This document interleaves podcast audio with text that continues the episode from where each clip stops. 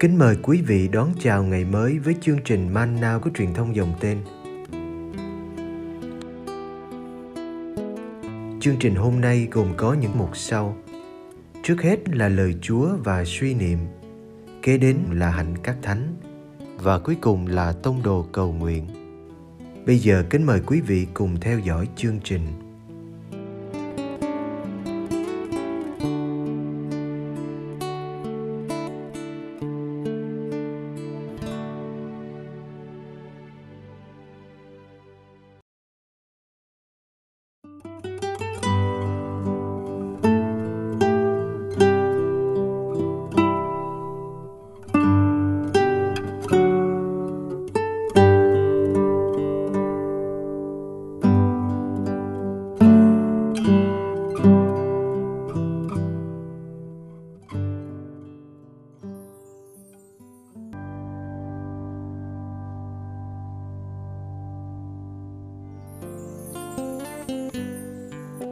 Gioan chương 15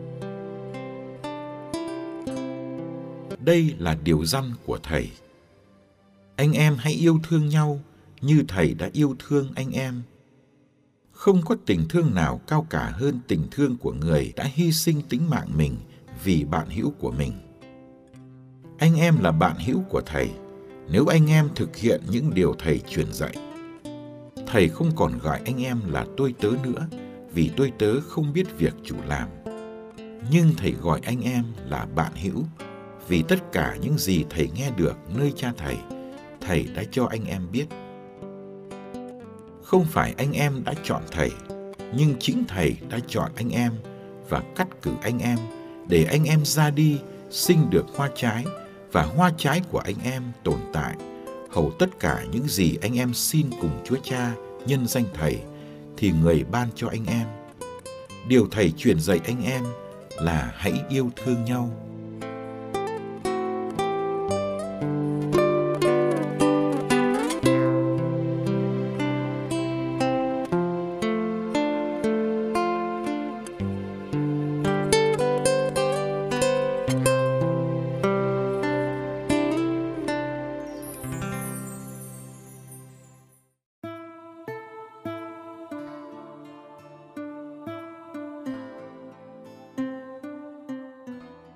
Tôn giáo nào cũng dạy người ta phải yêu. Từ bi hỷ xả của phật giáo hay tứ hải giai huynh đệ của khổng giáo, đức giê xu đã coi việc yêu thương nhau là một điều răn, một lệnh truyền. Nhưng lệnh truyền này có nét mới mẻ. Anh em hãy yêu nhau như thầy đã yêu anh em. Nét mới mẻ và đáng sợ nằm ở chữ như Chính chữ này làm nên nét đặc trưng của Kitô giáo. Đức Giêsu soi sáng ý nghĩa của chữ như trong câu sau. Khi Ngài nói đến tình yêu của mình đối với các môn đệ. Không ai có tình yêu lớn hơn tình yêu của người hy sinh mạng sống vì bạn hữu mình. Chết cho các bạn của mình là hành vi lớn nhất của tình yêu. Thập giá là biểu hiện của tình yêu lớn nhất tình yêu hiến mạng. Đức Giêsu đòi buộc các môn đệ phải yêu nhau đến mức đó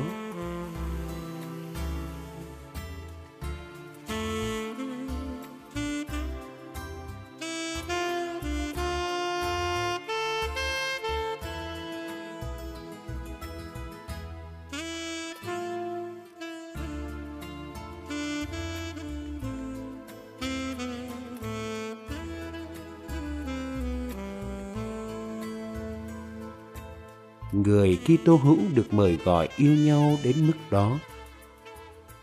Như cha đã yêu thầy thế nào, thầy cũng yêu anh em như vậy. Anh em hãy ở lại trong tình yêu của thầy. Có một dòng suối tình yêu chảy tràn từ cha đến thầy Giêsu và từ thầy Giêsu đến với các môn đệ. Ở lại trong tình yêu của thầy chính là để cho dòng suối đó tiếp tục chảy qua tình yêu giữa các môn đệ với nhau. Dòng suối ngừng chảy sẽ trở nên ao tù như nhớp.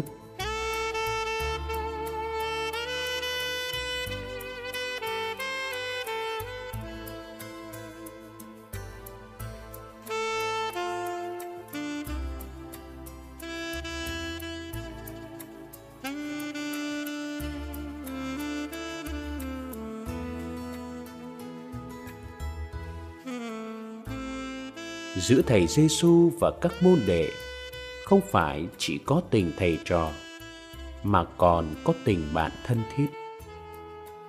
Một đặc tính của tình bạn là dám chia sẻ cho nhau những điều riêng tư. Thầy Giêsu cho các môn đệ biết việc mình làm và biết những gì thầy đã nghe được từ nơi cung lòng cha. Như thế, đời sống thầm kín giữa thầy với cha, thầy đã vén mở. Thầy Giêsu sống như một người bạn bên cạnh các môn đệ và Ngài cũng muốn họ sống như những người bạn bên nhau. Dám sống cho nhau và dám chết cho nhau. Chỉ khi họ sống với nhau như những người bạn đích thực, các môn đệ mới thật là bạn của Giêsu. Tình bạn đối với Giêsu khiến ta có tình bạn đối với nhau. Tình bạn ta có đối với nhau, minh chứng về tình bạn ta đang có với Giêsu.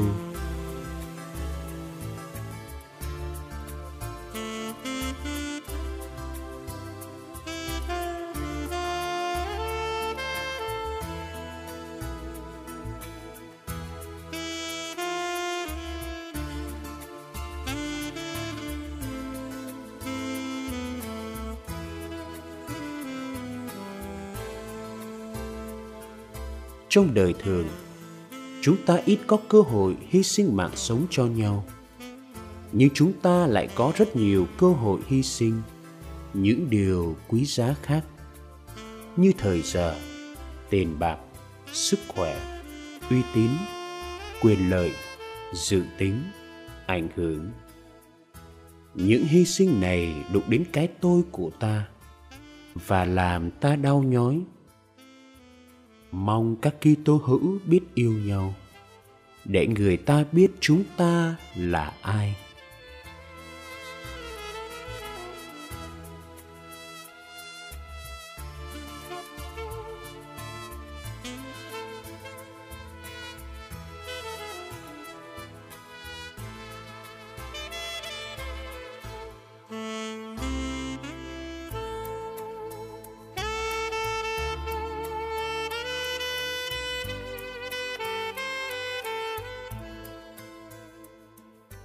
Chúa Giêsu, xin dẫn con vào nhà của con, căn nhà của trái tim, căn nhà vừa quen vừa lạ.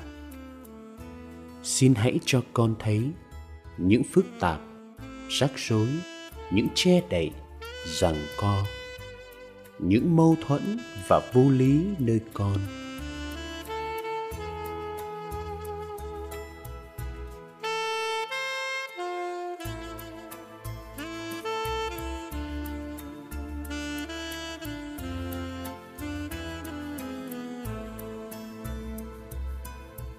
xin hãy cho con thấy những nhỏ mọn, ích kỷ, những yếu đuối, khô khan, những cứng cỏi và tự ái nơi con. Xin cho con ý thức những lo âu, sợ hãi đang đè nặng làm con ngột ngạt.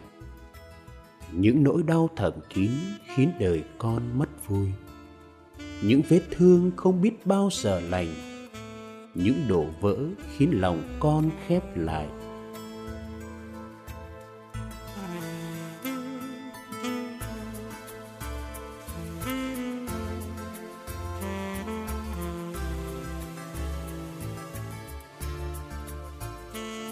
lạy Chúa Giêsu, xin giúp con dọn những bề bộn nơi tim con.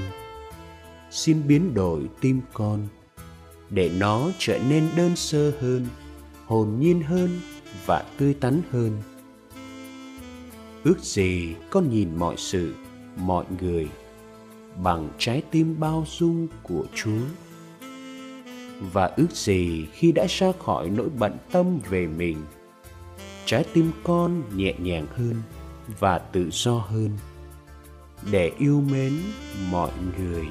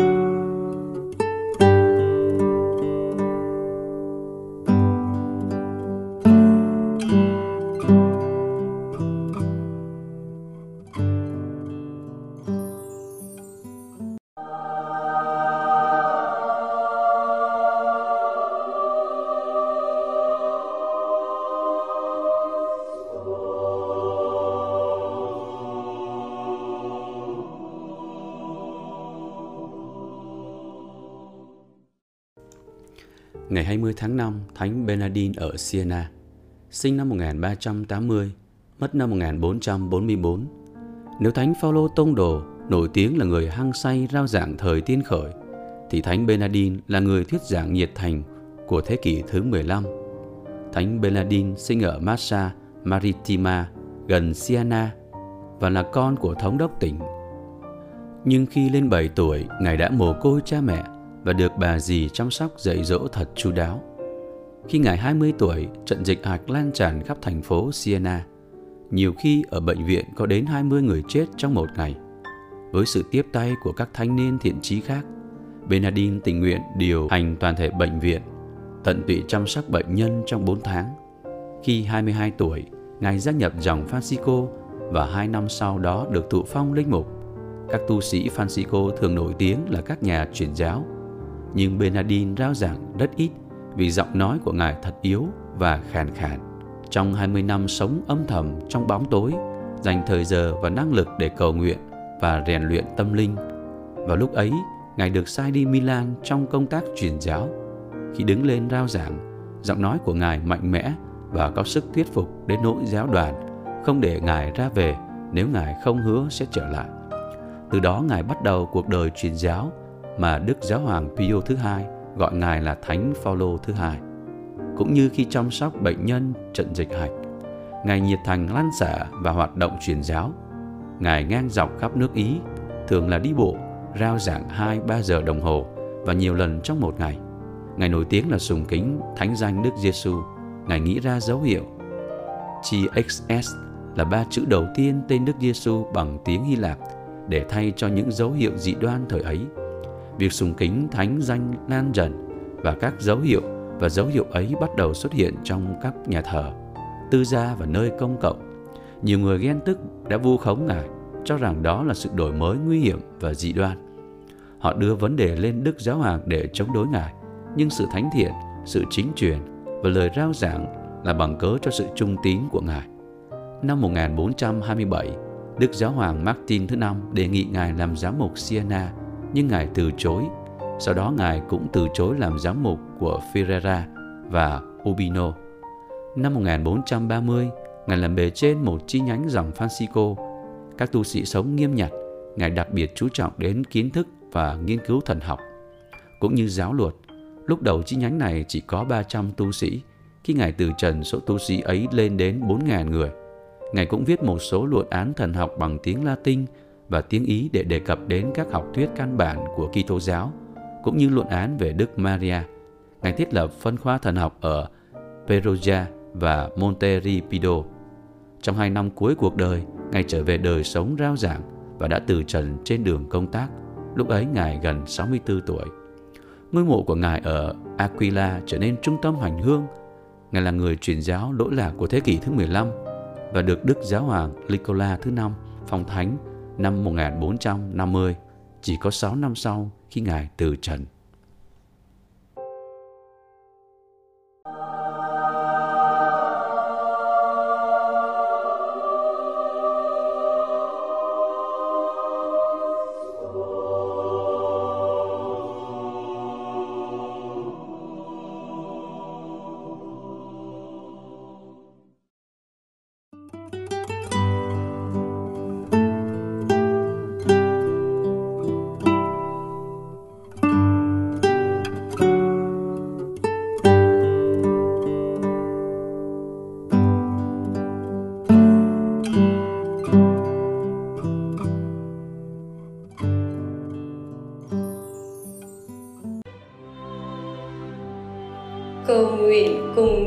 Giáo Hoàng.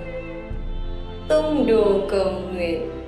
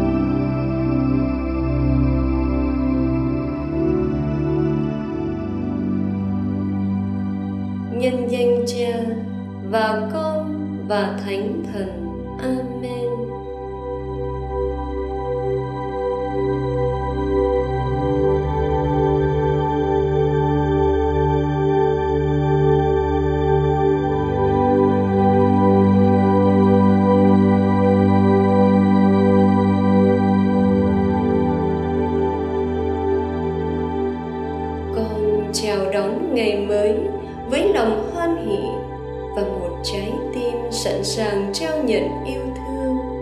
Đến anh chị em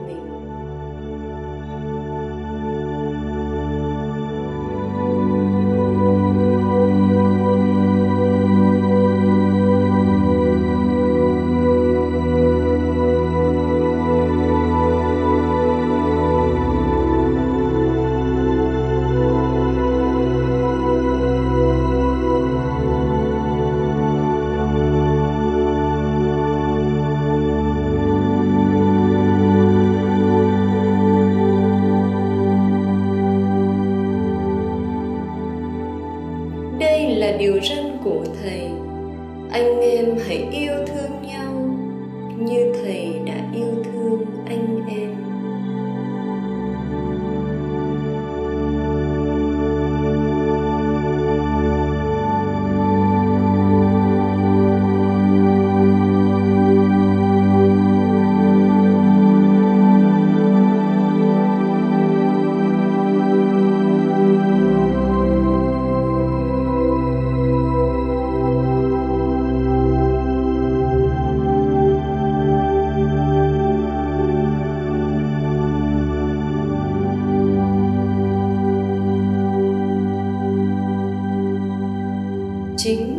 Giêsu và đường lối yêu thương của người là thước đo tình yêu giữa chúng con. Hôm nay, con ghi nhớ trong lòng mình những đường lối của Chúa Giêsu.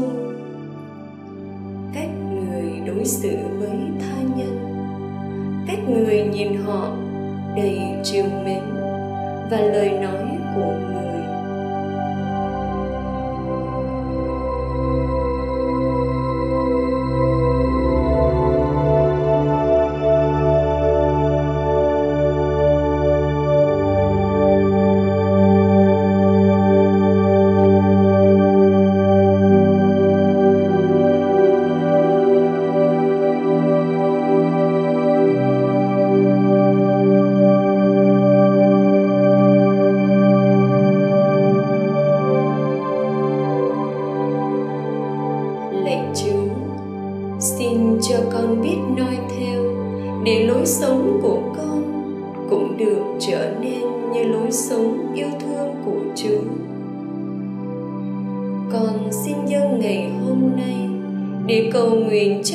người trẻ xung quanh mình, để họ cũng sống yêu thương như Chúa Giêsu Kitô.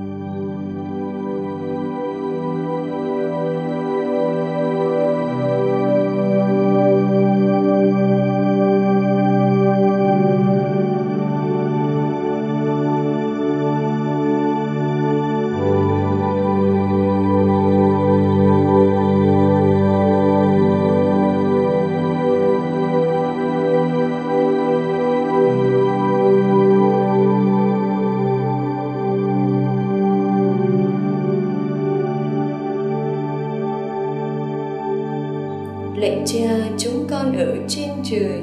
Chúng con nguyện danh cha cả sáng.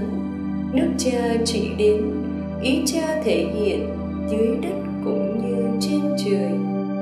Xin cha cho chúng con hôm nay lương thực hàng ngày và tha nợ chúng con như chúng con cũng tha. Kẻ có nợ chúng con, xin chứ để chúng con sai trước cám dỗ nhưng cứu chúng con cho khỏi sự dữ.